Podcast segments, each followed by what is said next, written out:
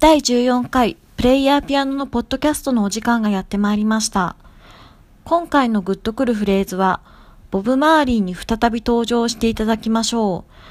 ボブ・マーリーはこのポッドキャストにたびたび登場する気がします。今回ご紹介するのは、1973年発表のアルバム、バーニンに収録されました、スモールアックスのサビでございます。If you are the big tree, we are the small axe, ready to cut you down, to cut you down.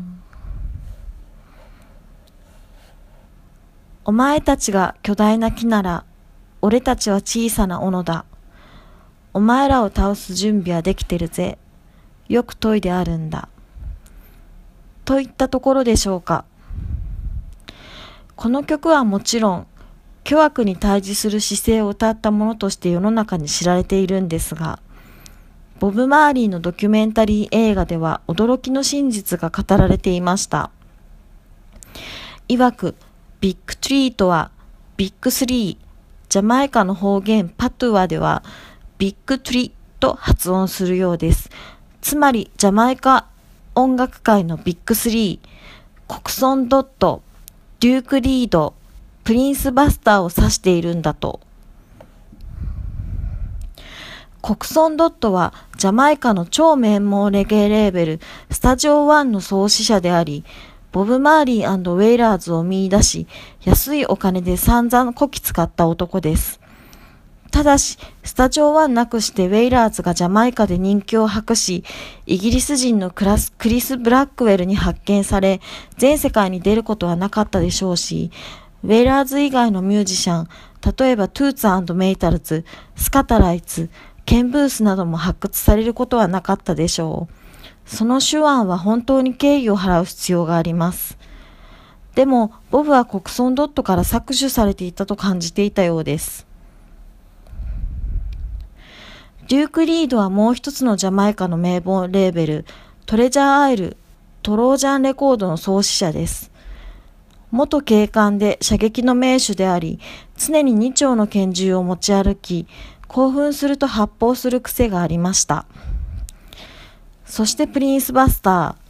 プリンスバスターは元ボクサーで、コクソンドットの用心棒を務めていました。自身も個性的なミュージシャン。私はプリンスバスターのファンなので、ビッグスリーとして批判されていることに結構ショックを受けました。というわけで、スモールアックスという曲は、巨悪に対峙するかっこいい曲の体をとっていますが、実はジャマイカのレコード業界を牛耳っていたビッグスリーへの恨み節だったりするんです。だけど私はその個人的感情を普遍的な意味に昇華するボブのやり方がかっこいいと思うのです。個人的な感情が隠されているからこそ万人の心を打つのではないでしょうか。私も困難にぶち当たるたびにちょっとずつちょっとずつ小さな斧ではあるけれども、ちょっとずつ削っていくんだって言い聞かせますよ。というわけで、第14回プレイヤーピアノのポッドキャスト、この辺でお別れしたいと思います。ご意見ご感想等ございましたら、TwitterID プレイヤーピアノまでよろしくお願いいたします。それではまたありがとうございました。